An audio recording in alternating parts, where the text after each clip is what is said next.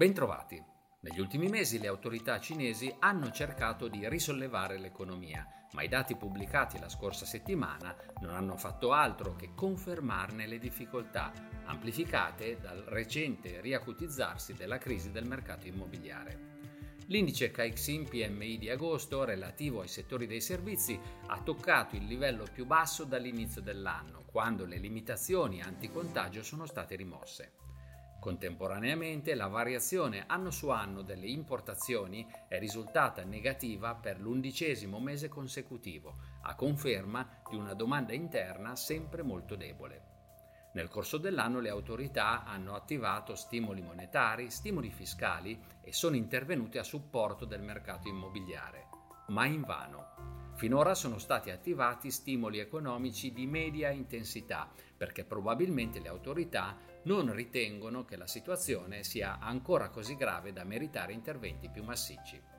Nel frattempo le tensioni con gli Stati Uniti non diminuiscono. Il governo cinese ha reso più severa la messa al bando dell'iPhone per i dipendenti pubblici, provocando un calo in borsa di Apple e dei suoi fornitori.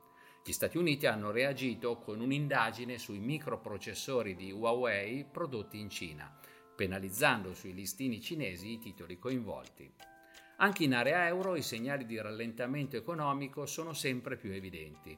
In luglio la produzione industriale tedesca si è contratta per il terzo mese consecutivo e gli ordini all'industria sono precipitati dell'11,7%. L'economia degli Stati Uniti, invece, mostra ancora una maggiore resistenza. L'indice ISM di agosto ha evidenziato un inaspettato miglioramento nei settori dei servizi.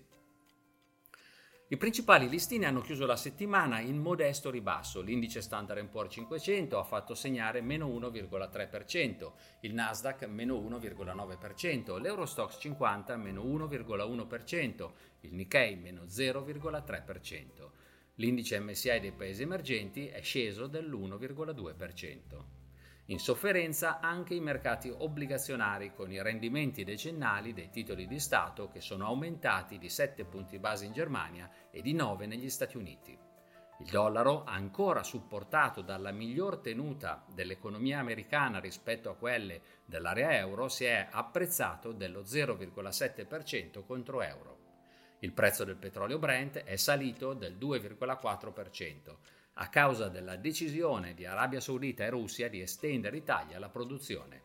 L'oro si è deprezzato dell'1,1%, penalizzato dall'aumento dei rendimenti obbligazionari. Per concludere questa settimana negli Stati Uniti si guarderà soprattutto ai prezzi al consumo e ai prezzi alla produzione di agosto. Per lo stesso mese potremo anche monitorare la produzione industriale e le vendite al dettaglio. Scopriremo anche se la Banca Centrale Europea proseguirà con altri aumenti dei tassi o se invece deciderà di fermarsi, considerando i recenti segnali di indebolimento dell'economia. In Cina vedremo le vendite al dettaglio di agosto e in Giappone gli ordini di macchinari in luglio. A poco più di un anno dall'inizio della stretta monetaria, gli sforzi della Fed sembrano pagare.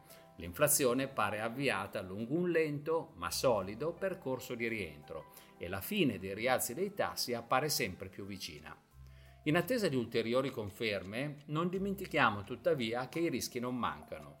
Nell'immediato dobbiamo prestare attenzione al prezzo del petrolio, che è salito del 25% da fine giugno e ha toccato il massimo dallo scorso novembre. Se continuasse così potrebbe alimentare nuove pressioni inflazionistiche, vanificando gli sforzi della Fed.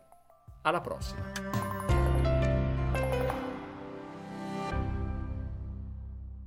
Presente registrazione audio ha finalità meramente informative. Le informazioni in essa contenute non rappresentano un'offerta di acquisto o vendita di prodotti finanziari, una raccomandazione di investimento e non sono da intendere come ricerca in materia di investimenti o analisi finanziaria. Le opinioni espresse riflettono il giudizio di Amundi al momento della loro diffusione e sono suscettibili di variazioni in qualunque momento, senza che da ciò derivi un obbligo di comunicazione in capo ad Amundi.